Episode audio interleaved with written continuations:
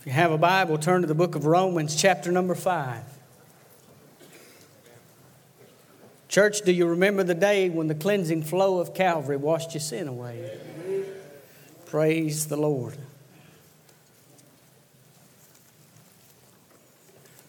Romans chapter number 5.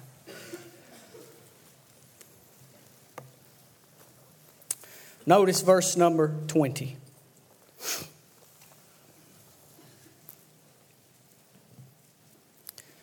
The Apostle Paul says, Moreover, the law entered that the offense might abound. But where sin abounded, grace abounded much more. One of the greatest verses should be in all of our lives. For when you've tasted grace, friend, there's nothing sweeter. I'm preaching to you on this subject today 13 reasons why. Killing the thought of suicide. I did not want to preach this message today. In fact, I'd already finished a sermon that I was going to preach. And as soon as I finished, the Spirit of the Lord said, Now go here. There's no doubt in my mind today that somebody needs to hear what God wants to tell you. I've already asked the teenagers this morning to be very attentive to what God has to say. I ask every person in the building today to pay close attention to what the Lord wants to say to you. You may be here this morning and have never had a thought of harming yourself. And we give praise to God for that. But the truth of the matter is, more than likely, maybe without even knowing, you have come in contact with someone who has had a thought of suicide. And truth be told, sooner or later, the devil will roll clouds of doubt and depression into your mind, and he will try to drive you to a place of being down and out. We will start slow today, but we will finish strong. Let's pray and ask God to help us today. Our Father, we thank you for this hour. God, we thank you for this minute. God, to where we can stand and call upon the mighty name of Jehovah. God, there is no one greater than you. And God, we are confident today that you are in our midst. God, we've sung the precious praises of the Lamb today, and God, I know you're pleased. So, God, we thank you for the privilege to be able to take part in worship, God, in spirit. Now, God, we beg of you, God, to open our eyes and allow us to worship in the truth of God's word today. God, there may be many here today, I do not know. But God, I am confident again that you have directed me to where we're preaching today. So, God, by the power of your Spirit, I pray that in this moment you would take this unworthy vessel and God, you'd use me as a vessel of honor. God, I confess my sin. I pour contempt on my pride. I want nothing to hinder you from working through me today. So, God, I beg of you, God, to open our eyes. God, let us behold wonderful things from your law today. God, teach us by your grace. In Jesus' name, amen and amen. 13 Reasons Why is an American drama mystery web TV series based on a 2007 novel, 13 Reasons Why. The series revolves around a high school student, Clay Jensen, and his friend, Hannah Baker, a girl who committed suicide after suffering a series of demoralizing circumstances brought on by select individuals at her school. A box of cassette tapes are recorded by Hannah before her suicide detail the 13 reasons why she ended her life. I have not read the book, do not intend to, nor have I seen the TV show. But it's my partial understanding that what the book meant for good, Hollywood and the devil have turned bad.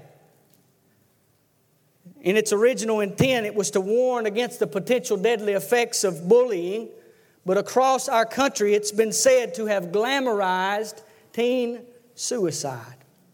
The personnel of one out of state school district just recently reported that they had observed an increase in youth at risk behavior at the elementary and middle school levels to include self mutilation, threats of suicide, and multiple other incidents. Students involved, when questioned, articulated association of their behavior to the show 13 Reasons Why.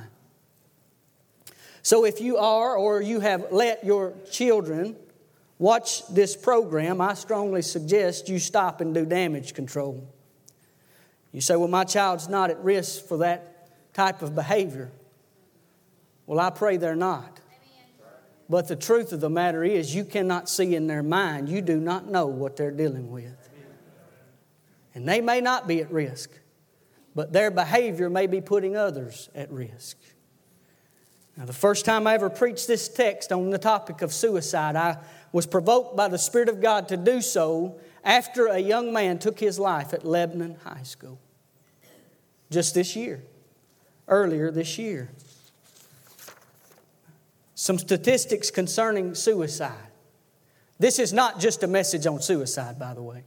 It's, an, it's a message about the amazing grace of God.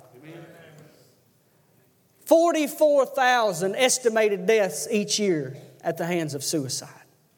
Suicide has been determined to be the 10th leading cause of death in America, and it is the second leading cause of death for 15 to 24 year olds. It is estimated that suicide cost America $51 billion annually. While those numbers are certainly staggering, there's another number that looms in the distance. The number of emergency room visits for self inflicted injuries in 2011 836,000. I'd say we have an astronomical problem in America understanding the value of life before God. In fact, when you survey our abortion rate since it was originally first in place, put in place, listen, over 50 million babies aborted. Friend, I want you to understand something. Every person under the sound of my voice needs to hear what I'm about to say. The Lord Jesus Himself said, What shall it profit a man if he gains the whole world and loses his own soul. In that one verse, the Lord of glory tells us how He Himself views the life of one individual. He loves you. You are worth more than the world itself, you alone. And the most common question anyone will ask when a person commits suicide is this Where do they go when they die? You've probably heard that question. Many people will assume a person who commits suicide automatically goes to hell. I personally do not believe that. I believe that we who are saved are saved by grace through faith. It's not of ourselves, it's the gift of God, not of works, lest any man should boast. Regardless of how we leave this world, we are still saved by grace through faith in Christ Jesus. 1 John 5 11 says this, and this is the record that God hath given to us eternal life, and this life is in his Son. He that hath the Son hath life, and he that hath not the Son of God hath not life. These things I've written unto you that you may believe on the name of the Son of God, that you may know that you have eternal life, and that you may believe on the name of the Son of God. I agree, that is one most important question where does an individual go when they die? But the truth of the matter is, when an individual chooses to take his life, the choices are over for him or her. That, that choice to take your own life is one choice that you'll never get to do over. You do understand that this morning. There's no second chances when death is done. And once you choose to step out into eternity, you will stand face to face with God Almighty. So perhaps the greatest question we can ask on this subject this morning is not where an individual goes when they commit suicide. We've already settled that. If they're saved, they go to heaven. If they're lost, they go to hell. But rather, the most important question we could ask is what is it that causes an individual to contemplate and even to complete the act of suicide? I realize that many folks will sometimes remark about killing themselves nonchalantly, jokingly, but friend, let me say to you today that's no joking matter. It's not something to joke about. And friend, if you hear of someone making suggestions or comments of that nature, you need to take the appropriate precaution. But if there's an individual here this morning who's had those thoughts or along those lines, maybe you've not even voiced them. I beg you today to hear what God has to say to you. So, just what is it that moves an individual, a person, to a place uh, to act in a harmful way against him or herself? Is it simply an individual? Is it multiple individuals? Is it a person, multiple people, one thought, or multiple thoughts? Yes. It's all of the above. But hear me well this morning. Every thought any person could ever have to take their own life is straight out of the pit of hell. It is influenced by the person of the devil. Amen. Jesus said in John 10, The thief comes but to steal, kill, and destroy. Amen. But I have come that ye might have life and life more abundant. There is no question as to where that thought comes from. The dirty devil, by way of one deceptive thought, will move into an individual's mind and build a stronghold without a moment's notice. That one thought, it, it may come in a variety of form, but it looks like this. They'll, they'll begin to think, it cannot get any better for me. It cannot, uh, I cannot move beyond this place. My mistakes are too many. My life is over. I'll never outlive the consequences. I cannot get through this. I would be better off dead. That's the thought. That's the thought. Church, listen to me this morning. I'm not just talking to the lost man today, I'm talking to every man. It is God who gives life. Let God be the one who takes life. There is a time to live and there is a time to die, but you nor the dirty devil get to choose when that time is. Amen. God knew you in the womb. He made you in His own image. He created you, has a very special plan and purpose for your life, friend. Let God be God and live for His glory. Amen. God is for you and wants to work on your behalf. Don't buy into the devil's lies. Amen. 2 Corinthians 10:3 says, For though we walk in the flesh, we do not war against the flesh. Friend, I, I told you several weeks back that the church today, we have forgotten that the just shall live by faith. So many times we live by our feelings. For the weapons of our warfare are not carnal, Paul says. But mighty through God to the pulling down of strongholds. The Apostle Paul, under the influence of the Holy Spirit of God, God said through him that we have mighty weapons and they are able to pull down strongholds and we can fight the battle in the Lord. Don't listen to that lie thinking it will never get any better than this. Jeremiah 32 27, God said through the prophet, I am the Lord, the God of all flesh. Is there anything too hard for me? You say the devil's built up a stone wall in my heart and I can't break through. That same prophet, God said through him, uh, Is my word not like a hammer that breaketh the rocks into pieces? Friend, I don't care what kind of stone walls built in your heart, the Lord has a hammer and he can break through it today. You say, There's just too much junk in my life, friend. Hebrews 12 29 says, For our God is a consuming fire. Let him move in and burn out the trash. God can burn it out. In the words of Dr. Tommy Steele, God has more grace than this world has sin. And so at the cross, we know the Lord Jesus bore the weight. He took our place. He paid the price so that we might have life. He died for the sins of the world, past, present, and future. When we look at Calvary, friend, we could spread the world's sin out one beside another, and God's grace would still stretch farther. We could dig ourselves a hole and pour all our junk into the depths of the earth, but God's grace would still go deeper. You could stack the world's sin up on top of one another until it reached into the heavens, but God's grace would still be taller. You say, Brother Shane, I just can't see it. Friend, the cross shows us how far, the grave shows us how deep. The resurrection shows us how wide, and the ascension shows us how high the grace of Almighty God. So, as we look back into our text this morning, I want you to notice that the apostle is drawing us to a conclusion. Romans 5:20, the first word, he says, moreover. He seems to be drawing us to a conclusion. He is speaking to people who live in a pagan, idolatrous society. Immorality is rampant, idolatry is prevalent. Speaking out against those things is considered not acceptable, but Paul says, moreover. Now, he's already addressed the issues of sin prior. He's talked about how in Adam sin entered the world, and because Adam sinned, we all have sin. Because through one man sin entered, now sin reigns in our mortal bodies. He's telling us that we have a sin problem. Amen. But then the Son showed up. Hallelujah. And the Savior rescued us. He's drawing us to a conclusion. So, secondly, notice not only is He drawing us to a conclusion, notice, secondly, the degree of man's sin. Moreover, the law entered that the offense might abound, Paul says.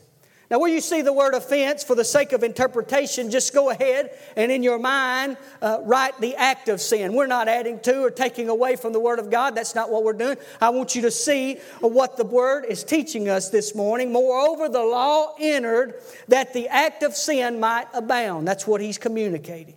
Now, the natural man in me says that ju- that's just not accurate. The natural man.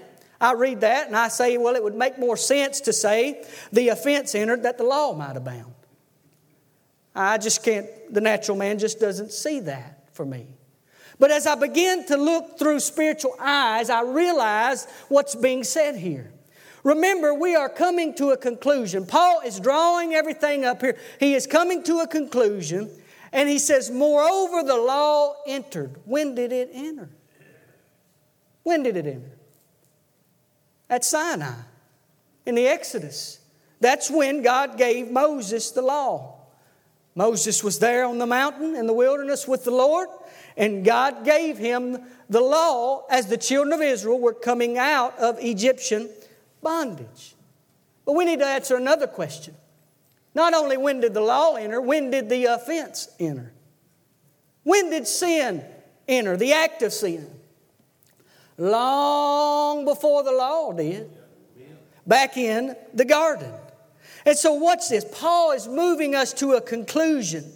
Sin was in the world, but the knowledge of sin was not in the world until it was made known through the law of God. When God sent forth His holy standard, it turned the light on in the dark places of man's heart, and now the depth of man's depravity is visibly undeniable. It's what Paul is teaching us here. He said, Brother Shane, I don't like coming to church and always hearing about how bad I am. Dude, do you understand how bad you are? Do you know how exceedingly sinful you are? Not just in act, but in the very thought deep down in your mind. Friend, what we need to understand today is that the law is our schoolmaster, our tutor. It's showing us how bad we really are.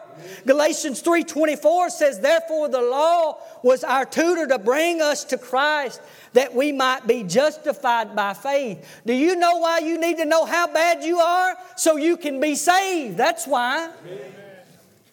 When you stand yourself up to the holy character of God, friend, I want you to understand, you'll find yourself wanting every time. Listen to this great synopsis of sinful man in Romans 3, starting in verse number 10. The same apostle, he says, As it is written, there is none righteous, no, not one. There is none who understands. There is none who seeks after God. They have all turned aside. They have together become unprofitable. There is none who does good, no, not one. Their throat is an open tomb. With their tongues they have practiced deceit. The poison of asps is under their lips, whose mouth is full of cursing and bitterness. Their feet are swift to shed, shed blood. Destruction and misery are in their ways, and the way of peace they have not known. There is no fear of God before their eyes. Now we know that whatever the law says, it says to those who are under the law that every mouth may be stopped and all the world may become guilty before God. Sir, ma'am, this morning, whether you like it or not, you are guilty before God. We all are, and the degree of our guilt is undeniable and even unfathomable. You cannot understand how sinful you are. Amen. No matter how bad you think you are, multiply it by millions more. Amen. Friend, we're sinners. We're sinners. As we see here, Paul says that sin abounds. Sin abounds. Do you know the word abound, what it means? It means to be abundant, it means to increase, to have over. In many people's lives today, maybe even yours, sin increases every minute. Uh, it's, a, it's a, it is a, an abundance, it is in abundance, and it breeds like locusts, devouring everything in your life. Amen. Friends, some of you know individuals who once were full of beauty and life but you've watched sin devour them. It's a heartbreaking, gut wrenching scene. And it takes them into the depths. Friend, sin would destroy you. Paul is telling us that when sin comes into your life, it has authority over you. Amen. It abounds. It is ruling over your life with authority. Now, listen to me. Some of you may have made some mistakes, decisions in your life already that you think you cannot get past. Even if, listen to me, even if sin is ruling over in your life today, it is abounding minute by minute and, and it is destroying everything that you are. Sin may be abounding today, but thank God grace can overcome. Amen. Friend, don't listen to that lie. It says you can't outlive your past. Listen to these words sin abounds. Now, listen the delivering power of grace. But grace, just that enough, but grace. But grace aboundeth much more. Amen. Where sin abounded, grace did much more abound. Do you understand today that no matter how big a mess you're in, God is able to clean you up? Come, let us reason together, saith the Lord. Come and confess your sin, and He is faithful and just to forgive your sin and to cleanse you of all unrighteousness. Friend, no matter how many times the believer falls down, God will be there to pick you up if you'll come humbly before Him. The scripture says, Proverbs 24 16, For a just man falleth seven times, he shall rise again. He won't do it on his own strength. Friend, thank God the one who stands or sits at the right hand of God will come alongside you and he'll pick you up.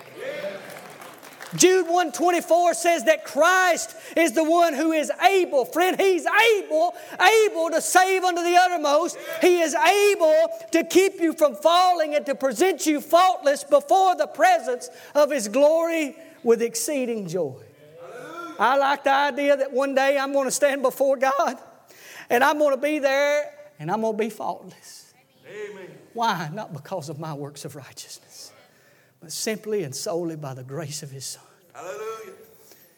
Now let's look at it again. Where sin does abound, grace doth much more abound.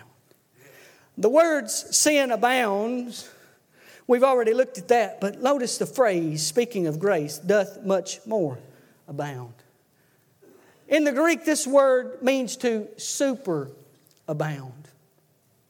It means to go over more. Uh, so if sin is this high, grace is higher. If sin is this strong, grace is stronger. If sin is this long, grace is longer. That's what God is telling us. Do you see it?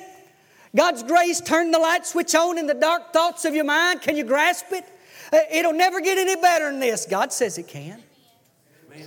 My mistakes are too many. Grace says they're not. I'll never outlive the physical consequences of my sin. That may be true.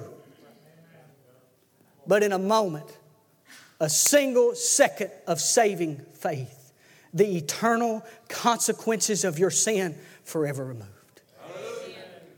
That's grace. So I just want you to remember if there ever comes a time when you find yourself backslidden in sin, friend, listen to me. And your adversary, who is the devil, is walking about like a roaring lion in your mind, devouring you. Friend, if you ever have that thought, you always remember where sin abounds, grace doth much more abound. I'm telling you today, His grace is greater than all my sin. We sang about it this morning. Grace, grace, God's grace. Grace that can cover and cleanse within. Grace, grace, God's grace. Grace that is greater than all my sin. Now, the title of this sermon is 13 Reasons Why Killing the Thought of Suicide. And so I'm fixing to give you 13 reasons why you don't have to let the devil destroy your life with his lies. Do you want those this morning? I'm going to do it at a rapid rate whether you want it or not, so I suggest you just feast on it, all right? feast on it. First, notice in Romans chapter 5, verse number 1. The believer, those who have tasted grace, are justified. Amen. Notice what Paul says. Therefore, having been justified by faith. Oh, when you were a kid, you learned that little ditty, justified, just as if I'd never sinned. Thank God when an individual comes to faith, comes to, to Jesus by faith through grace, friend, we are just, it's just as if we've never sinned. We can claim the 23rd Psalm, He restoreth my soul and my cup runneth over. Amen. I've been justified. Secondly, notice there in Romans 5 1, the believer has peace with God. Therefore, having been justified, just as if I'd never sinned, I now have peace with God. Uh, in contrast, I want you to think about this for just a moment. In contrast, the lost man by nature is at war with God. Amen. In fact, that is what Romans 5:10 is telling us. Before Christ, we are enemies of God. Amen. But I want you to hear me plainly. Even the saved can experience a lack of peace. Yes, sir. When you start running off, living in the lust of the flesh, young people, you better hear me today. When you start living in sin, you'll begin to wonder within do I even belong to Him? Why? Because the devil will take those lies and begin to drive them home into your heart. You'll not have peace when you don't walk with the Prince of Peace. Amen. Thirdly, notice in Romans 5 2, the believer has access to the Father through the Son. Isn't that incredible? The sinner has no access to the Father, but we have access. Notice what, through whom also we have access by faith into this grace. Now, understand what I just said. I did not say that the sinner couldn't come to be saved. But as a child of God, you are a child of the Father. You have access to your heavenly daddy. Amen. He's my daddy. And I can run to him. In those moments of weakness and fear, the scripture tells me that I can boldly approach the throne of grace to find help in my time of need. Hallelujah. I can run to my Father. The sinner, the lost man, does not have what we have as believers. Amen. But, lost man, you hear me today. You can have all of what every one of us have. It is available today if you'll turn to Christ, accepting the will of God for your life. If you'll believe on the Lord Jesus Christ, you will be saved. And you will have eternity in heaven.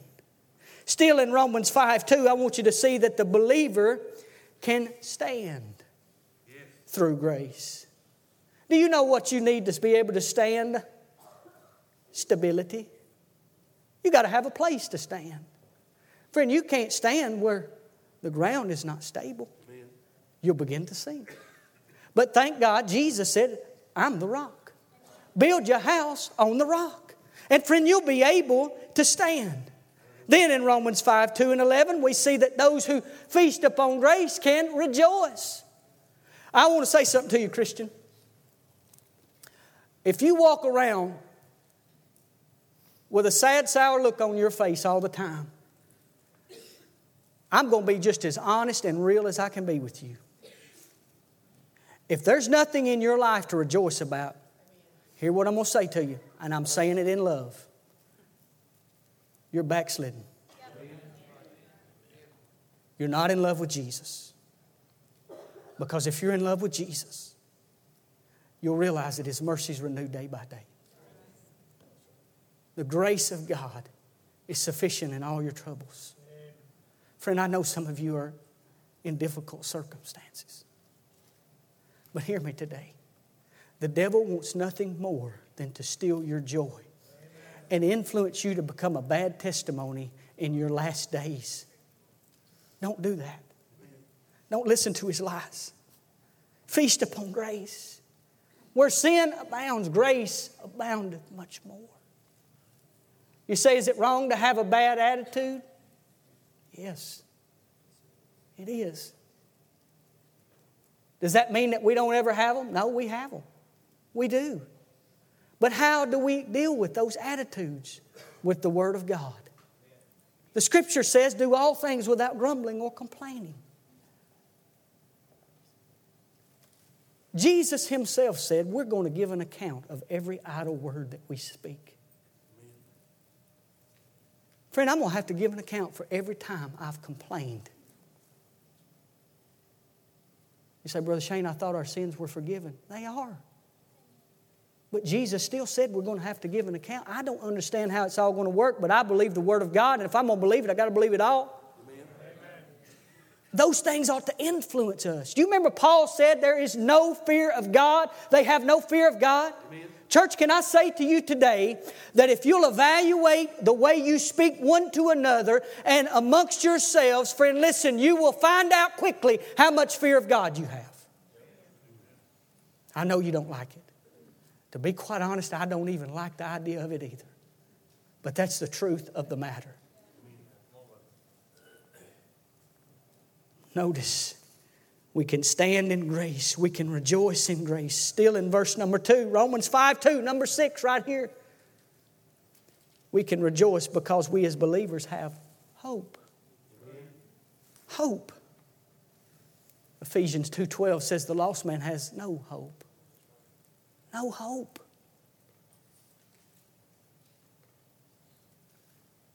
While in Honduras, the men that were with us, we quickly realized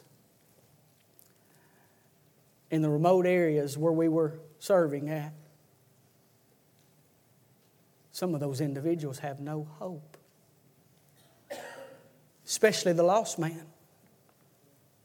What would you do today if you got up every morning, dirt floor, mud hut, walked out your front door? chickens, cows, horses, whatever, running around right there in the midst of your front door. You drank the same water they drank. As far as you could see, nothing but jungle, forest. No access, no transportation, roads terrible. If you want to go to town, you ride a donkey, get on a dirt bike. That's it. I can understand how they'd have no hope, thinking they'll never get out of that place, they'll never be amount to nothing in life. But friend, do you know who the one inspires that thought is the same one who inspires the thoughts we're talking about today? The devil. The devil. Friend, can I say to you today, if you have nothing in this world but you have Jesus, you have everything. You have hope. Number seven, Romans 5 3. Notice the believer can glory in the midst of trouble. Paul says, and not only that, but we also glory in tribulation, knowing that tribulation produces perseverance. Number eight, in verses 3 and 4 right there, just based upon what I just said, you can realize that grace is doing something productive in your life. God is going to do something with you. Sin only does that which is destructive. But God will do something wonderful with you. Notice number nine Romans 5 5. There is no further disappointment for the believer. Hope does not disappoint. Now, let me ask you this morning how many of you been disappointed? Raise your hand. We've all been disappointed, have we not? We think something should have went, went this way and it went that way. We think we should have done this and actually we done that. We didn't even mean to do that, but that's what we done. Now we're disappointed in ourselves concerning the person of Christ, you listen to what I'm going to say. Romans 10 11, the scripture saith, Whosoever believeth on him shall not be ashamed. There'll never be a day when you're disappointed in the fact that you believed on Jesus Christ. When you understand all of what's being stated in Romans 5 alone. Again, in Romans 5 5, I want you to notice number 10, the very love of God has been poured out into our hearts. Church, God is love. That's what the Bible says.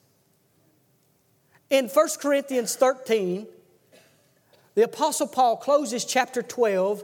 It's nestled in between the two chapters pertaining to spiritual gifts. And as chapter 12 ends, Paul says, I'll show you a more excellent way love.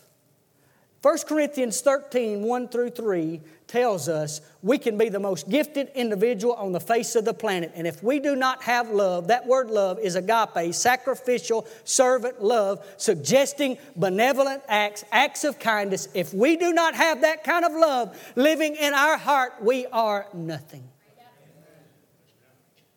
Now, based upon that definition of what I just gave you, how you fare today?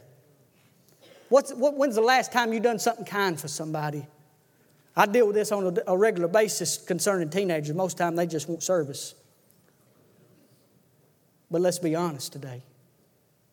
Isn't that a truth we all struggle with?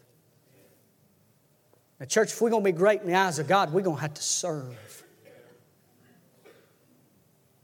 Why? Because it is the love of God that is shed abroad in our heart. Do you have that picture in your mind when you get up of a morning, the, the darkness of night still covering, and you step out onto your front porch? The sky has no clouds whatsoever, and the sun begins to rise. In that same way, the love of God been shed abroad in your heart. The bursting forth of the Son, the Son of God, into your heart. Number 11, Romans 5 5 says that the Spirit of God, the believer has been given the Spirit of God. Now, anybody gave you a gift close to that lately? No. God has given you of His own Spirit, the Spirit of God, to dwell in your heart, live in your midst, and lead you in the ways of righteousness. What a gift. Number 12. Look at Romans 5 8. If this were a truth alone, the only one we had, Christ died for me. Christ died for you. Church, has there ever been a time when you truly personalized that? That Jesus Christ died for you. For you. He died for me. Lost man, He died for you. Does that not stir your heart? To think that someone who was perfectly sinless died in a sinner's place? Christ died for me. Look at the benefit, the benefit in verse number 9. Here's number 13. Number 13, 13 reasons why, right here. Verse number 9. Much more than having now been justified by his blood, we shall be saved from wrath. Church, aren't you excited about the fact that you don't have to endure the wrath of God? We could not begin to describe the power of Almighty God and the wrath that will be poured out upon this earth in the tribulation period. But, friend, do you understand? Lost man, hear what I'm going to say.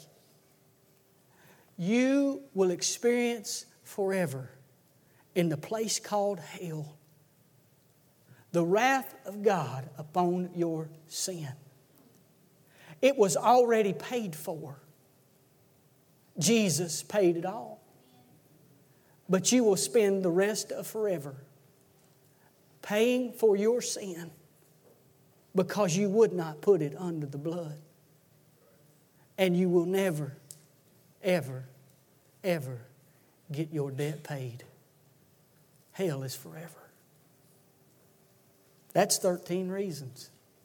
But I got a few more. Number 14, in verse number 10, I am reconciled to God. In verse number 19, I am made righteous. In verse number 21, I have eternal life. Sin abounded on the earth, but when heaven met the earth in the person of Jesus Christ, grace won, and now we who believe win too. We win. Romans 5 21. So that as sin reigned in death, even so, oh, listen, even so, grace. You know what he's saying? Sin reigns, but grace is better. Grace is stronger. Even so, grace might reign through righteousness to eternal life through Jesus Christ our Lord. Friend, the next time the devil comes knocking, you just tell him you ain't listening.